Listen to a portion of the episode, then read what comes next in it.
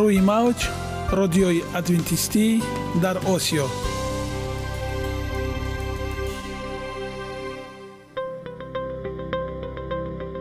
Шунавандаҳои азиз саломи самимии моро пазиро бошед. Ба хотири саодатмандӣ ва хушнудии шумо ба барномаҳои имрӯзаамон ҳусни оғоз мебахшем. Аминем аз шунидани барномаҳои мо баҳраманд мегардед. Барномаҳои мо аз се рубрика иборатанд. Бахши саломатӣ. Ки дар он мо бо шумо дар бораи тарзи ҳаёти солим ғизои дуруст ва пешгирӣ кардани бемориҳо суҳбате хоҳем орост. Ахлоқи ҳамида. Чуноне ки бузурге гуфтааст олитарин арзише ки волидайн ба фарзанд медиҳанд ин тарбияи хуб аст. Нури маърифат ваҳии умедбахш. Розҳои ниҳонии нубувватҳо дар китоби муқаддас. Бо мо бошед.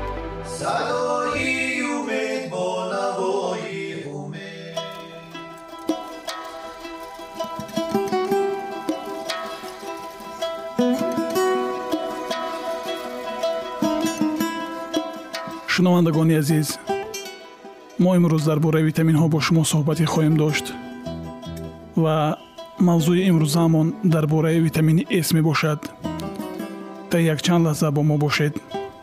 Бори аввал ин витаминро соли 1927 тадқиқотчии венгерӣ алберт сент диорде аз шираи афлесун карам ва каланфури сурх ҷудо карда буд.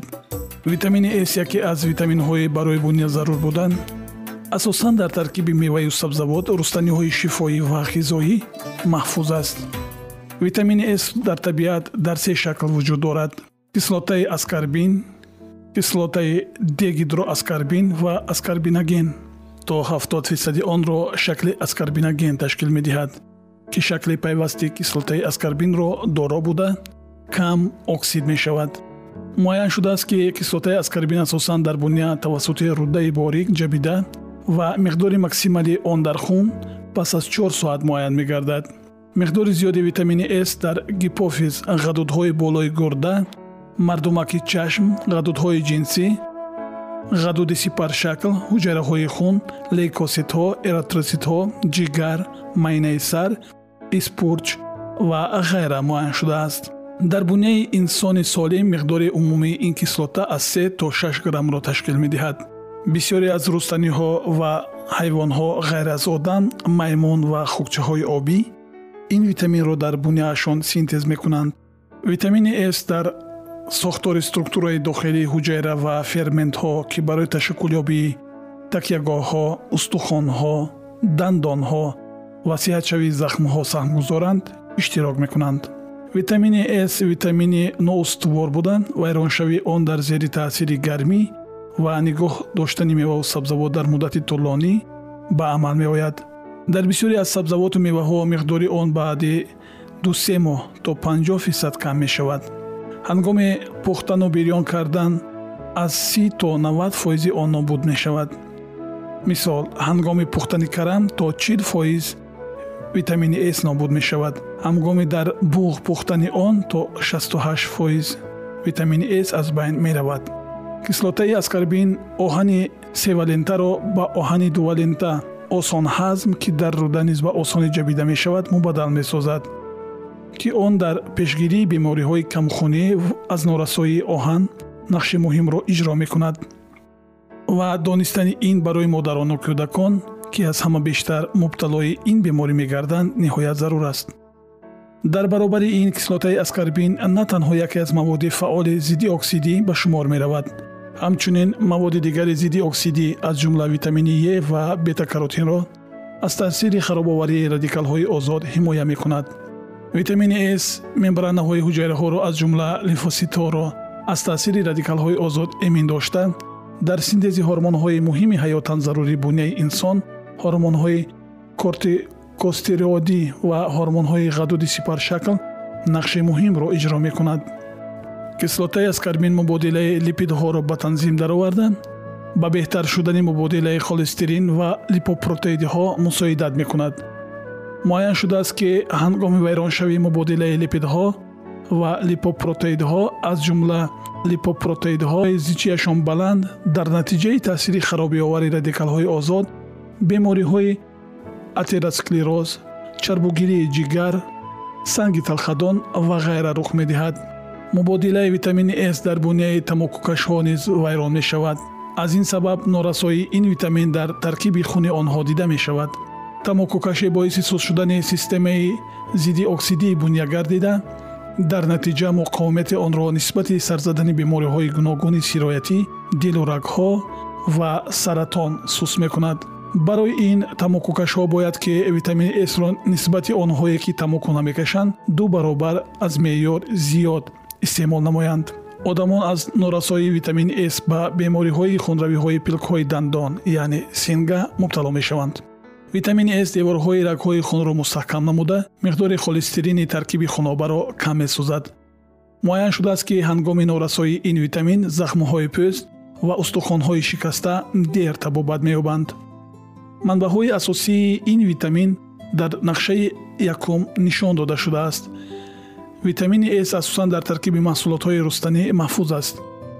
Миқдори зарурии витамини с барои кӯдакони то як сола дар як шабонарӯз си миллиграмм аз як то шаш сола чил миллиграмм аз шаш то дувоздаҳ сола панҷоҳ миллиграмм аз дувоздаҳ то ҳабдаҳ сола ҳафтод миллиграмм ва барои одамони калон то сад миллиграмм ва барои одамони шароиташон муҳиму вазнин ва хатарнок то 150 миллиграмм дар як шабона рӯз аст. Дар тиб витамини сро барои муолиҷаи артеросклероз бемориҳои дилу узвҳои нафас ва ғайра истифода мебаранд. Шунавандагони гиромӣ инак якчанд муддат дар бораи он маҳсулотҳое ки аз витамини с ғанӣ мебошанд суҳбате хоҳем кард бо мо бошед. Афлесон. Хеле беҳтар аз витамини с. Ба беморон тавсия додани витамини с از جانب طبیبان در این منطقه اشتباه کامل است اظهار داشت پروفسور ستپ به هنگام معروضش در مکتب تیبی والنسیا این اندیشه سالهای 1940 در زمان صدا داده بود که صناعت داروسازی با توانایی خود در حاصل کنی اکثر ویتامین ها افتخار می‌کرد. پروفسور ستپ عالم معروف آلمانی ки бо таҳқиқоти худ дар масъалаи вобаста ба витаминҳо шӯҳрати ҷаҳонӣ дорад дар конфронси шаҳри валенсия дар соҳили баҳри миёназамин ширкат дошт. Ҳамкорони маҳаллияш степро ба тамошои боғҳои афлесуни валенсия даъват карда буданд ва ӯ имкон пайдо кард ки беҳтарин меваҳои афлесуни ҷаҳонро дар танаи дарахти ин растанӣ бибинад пас аз ин олими олмонӣ ки яке аз ҳомиёни витаминҳои синтетикӣ буд илми худро канор гузошта таъкид намуд лаззат бурдан аз афлесунҳои валенсия хеле муфидтар аз истеъмоли он витаминҳои с мебошад ки саноати мо пешниҳод кардааст профессор степ комилан ҳақро гуфт афлесуни тару тоза аз лиҳози миқдор ва сифати витамини с дар таркиби худ аз дилхоҳдоруҳои ғайритабиӣ бартарӣ дорад имрӯзҳо собит шудааст ки афлесун бо вуҷуди доштани витаминҳои с 170 унсурҳои фитохимиявие дорад ки таъсири витамини мазкурро ба бадани инсон хубтар ва комилтар мекунанд Лаззате ки инсон ҳангоми истеъмоли афлесун эҳсос мекунад бо дар назар доштани витамини сеи таркиби афлесун ва хосиятҳои шифоии он ба саломатии одам фоидаи дучанд дорад. Ягона зебогие ки ман онро медонам ин саломатист.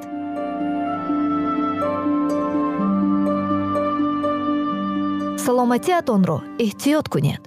Ахлоқи ҳамида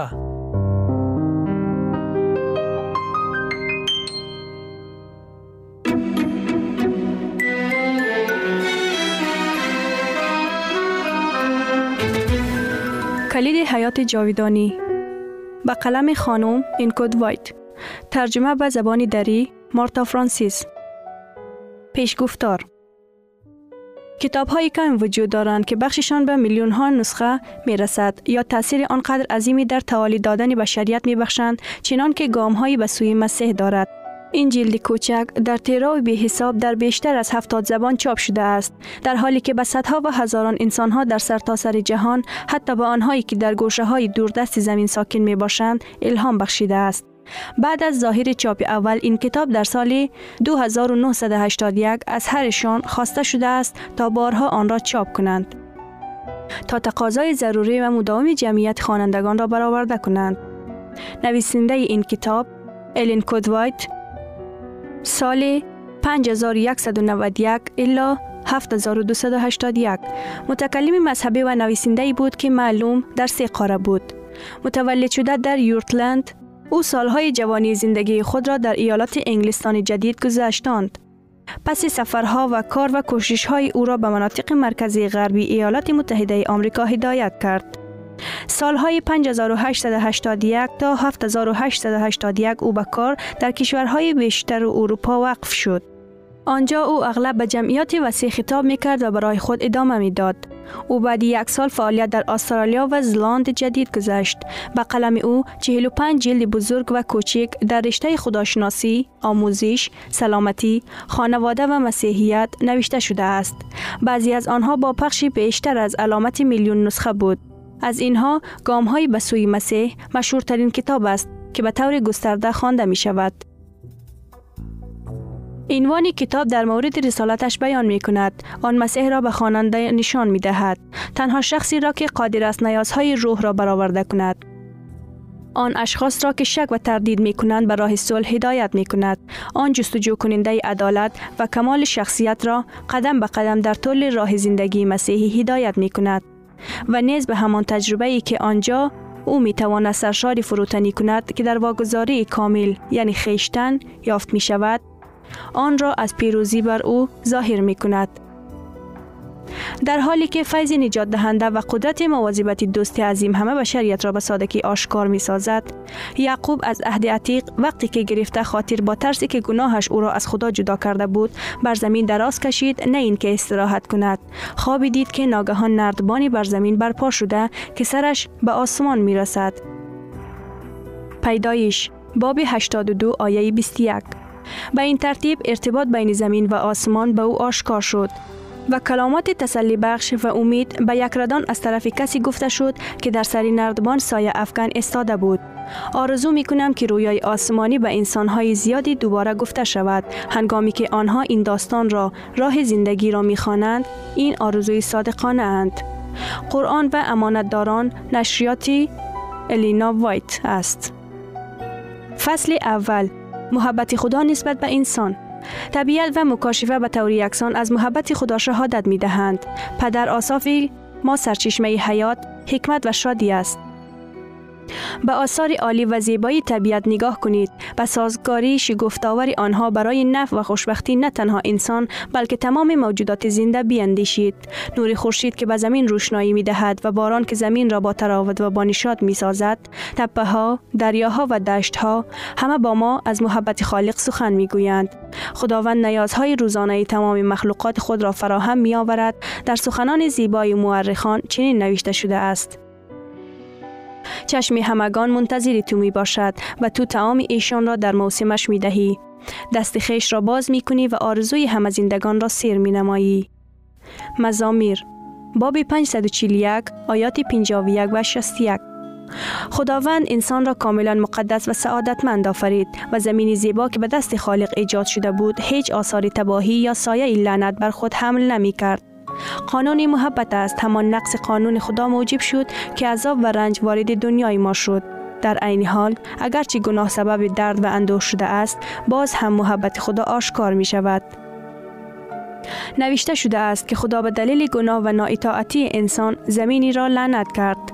پیدایش باب 3 آیه 71 خار و مشکلات و سختی ها که زندگی انسان را پر از کار سخت و استراب می سازد بخش لازمی در جریان تربیتی بود که در نقش خدا برای تعالی او از تباهی و انحطاط حاصل از گناه برای خیریت او در نظر گرفته شده بود. این جهان اگرچه سقوط کرده اما کاملا سرشار از اندوه و درد نیست. طبیعت به ما پیام های امید و تسلی می دهد گلها بر خارها می روید و خارها از گلها پر می شود جمله خداوند محبت است. بر روی هر غنچه شکفته شده و هر ساقه باری سبز رویده شده نوشته شده است. پرندگان دلفریب با آهنگ های شاد خود هوا را پر می کنند.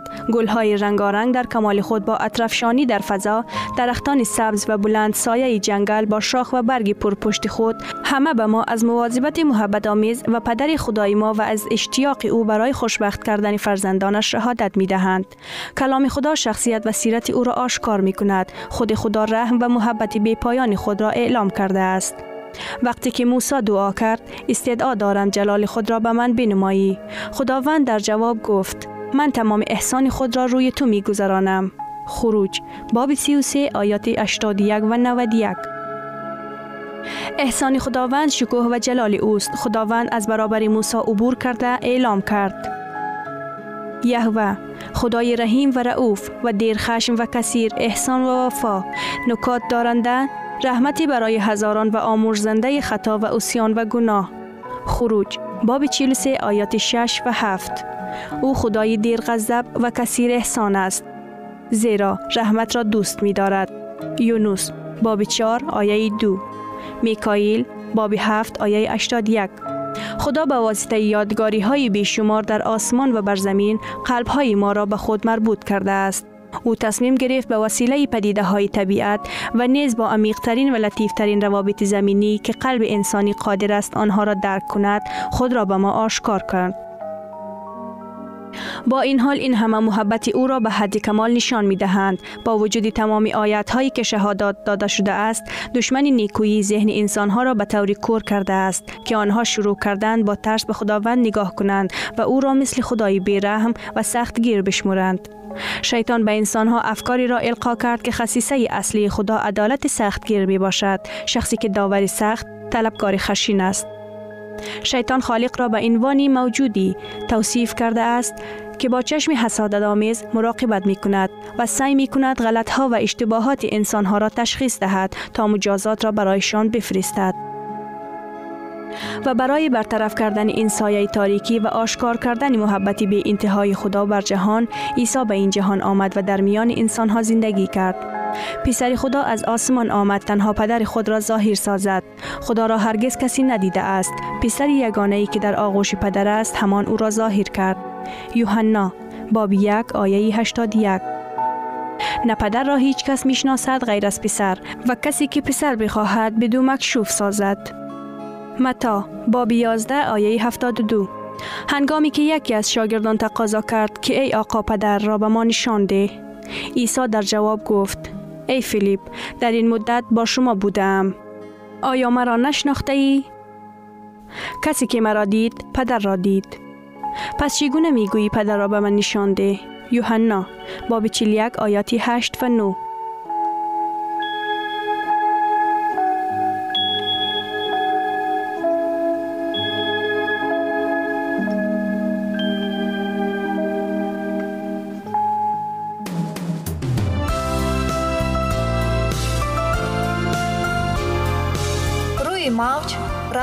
adventisti در اوسیو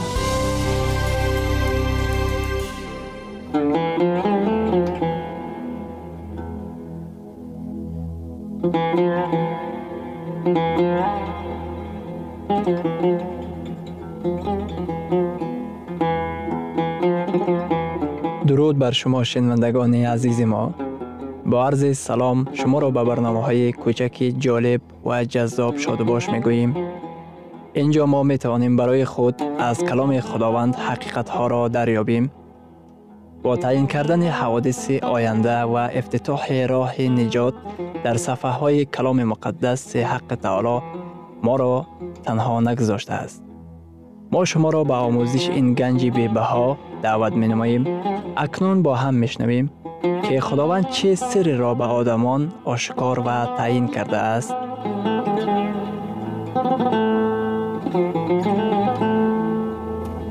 ваҳйи умидбахш. Умидбахш.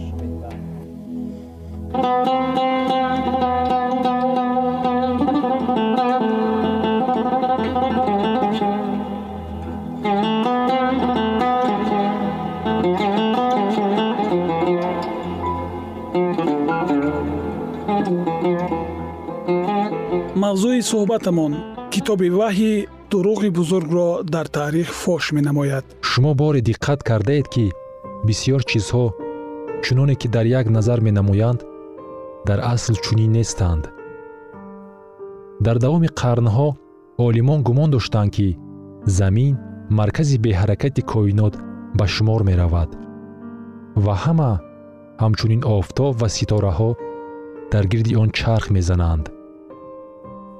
Олими барҷастаи лаҳистонӣ каперник муайян кард ки худи замин дар ҳаракат мебошад ва дар гирди офтоб чарх мезанад.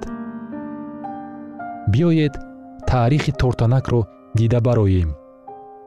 Афлотун тортанакро ба гурӯҳи ҳашаротҳо дохил намуд. Чуноне ки маълум аст ҳашаротҳо шаш пой доранд. Ҳамин тариқ дар давоми қарнҳои зиёд ҳеҷ кас бо афлотуни бузург дар ин хусус мубоҳиза намекард. Дар давоми солҳои дароз гумон мекарданд ки тортанакшаклон ҳашаротанд бинобар ин онҳо бояд шаш пой дошта бошанд. Маҳз жан батист ламарк тортанакро ба гурӯҳи аранхидҳо ҳашаротҳои тортанакмонанд ки ҳашт пой доранд дохил намуд фақат барои он ки солҳои дароз ба чизе бовар мекарданд ин ҳанӯз ҳақиқат нест.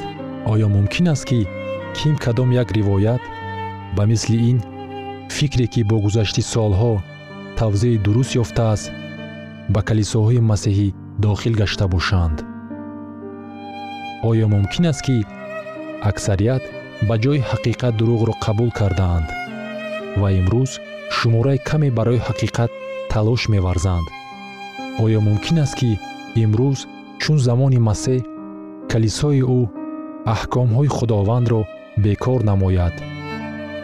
То ки ба ҷои онҳо ривоятҳои инсониро пайравӣ кунанд. Ривоятҳое ҳастанд ки гузаштаи хеле дур доранд. Қариб ҳеҷ кас намедонад ин кай оғоз гардидааст. Ривоятҳое ҳастанд ки онҳоро қариб ҳамаи масеҳиён қабул кардаанд ба гумони он ки шариати худоро пайравӣ менамоянд дар асл бошад. Чизеро риоя мекунанд ки комилан ба таълимоти инсонӣ асос ёфтааст маҳз барои ҳамин мо ин суханонро мавзӯи вохӯриҳои худ интихоб намудаем. Агар ин дар китоби муқаддас мавҷуд бошад ман ба ин боварӣ дорам. Агар ин бо китоби муқаддас мухолифат кунад ин барои ман нест. Китоби ваҳӣ пешгӯӣ намудааст ки шайтон кӯшиш ба харҷ медиҳад то ки калисоҳои масеҳиро ба гумроҳӣ гирифтор намояд. Дар китоби ваҳӣ дар боби дувоздаҳум дар ояти нуҳум омадааст ва аждаҳои бузург сарнагун шуд яъне он мори қадиме ки иблис ва шайтон ном дорад ва тамоми ҷаҳонро фиреб медиҳад вай ва фариштаҳояш бо вай сарнагун шуданд шайтон фиребгари бузург аст. Мақсади ӯ аз он иборат аст ки ҳукмронии худовандро сарнагун созад. Лекин асоси ҳама гуна ҳукмронӣ чӣ мебошад? Ҳукмронии вай ба чӣ асос ёфтааст ба қобилияти қабул кардани қонунҳои ӯ. Агар фармонбардорони шумо аз иҷрои фармонҳои шумо даст кашанд дар асл инчунин маъно дорад ки онҳо аз фармонбардор будани шумо сар печиданд. Ҳамин тариқ шайтон ба шариати худо эрод гирифт. Аммо дар маркази шариати худо шанбе ҷой гирифтааст. Бинобар ин магар бемантиқ аст агар хулоса барорем ки шайтон фиребгари тавоно ба аломати офариниши ӯ шанбе эрод гирифта ба офаридгор ҳамла меоварад. Масеҳиёни ҳақиқие ҳастанд ки даҳ аҳкомро ки бо ангушти худо навишта шудааст мехонанд ва аҳкоми чорумро мебинанд.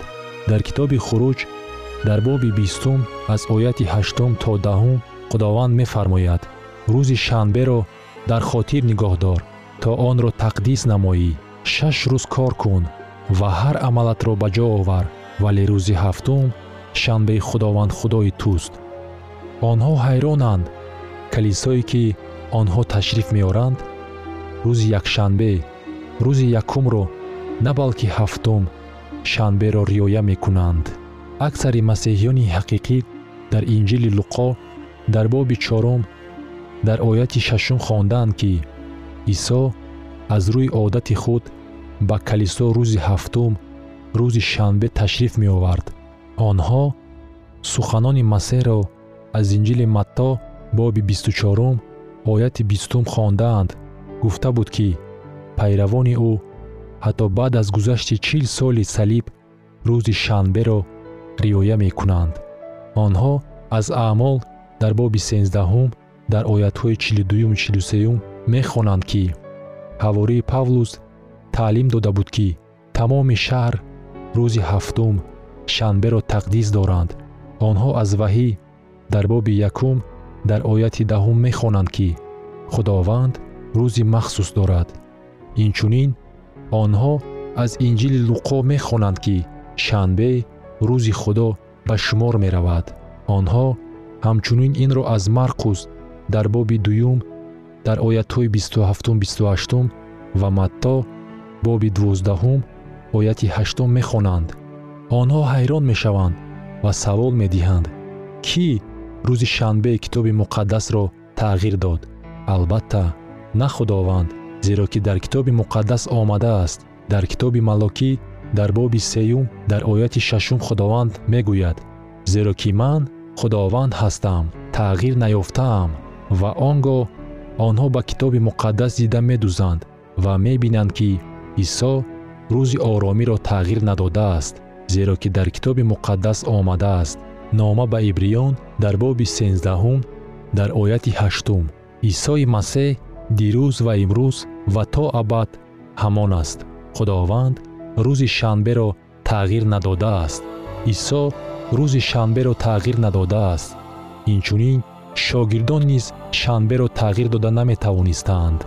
Дар китоби аъмол дар боби панҷум дар ояти бисту нуҳум омадааст. Петрус ва ҳавориён ба ҷавоб гуфтанд ба худо бояд итоат кард на ба одамизод ва он гоҳ суоле ба миён меояд ки агар худо шанберо тағйир надода бошад агар исо шанберо тағйир надода бошад агар шогирдон شنبه رو تغییر داده نمی‌تونسته باشند در اون صورت این کار رو کی کرد؟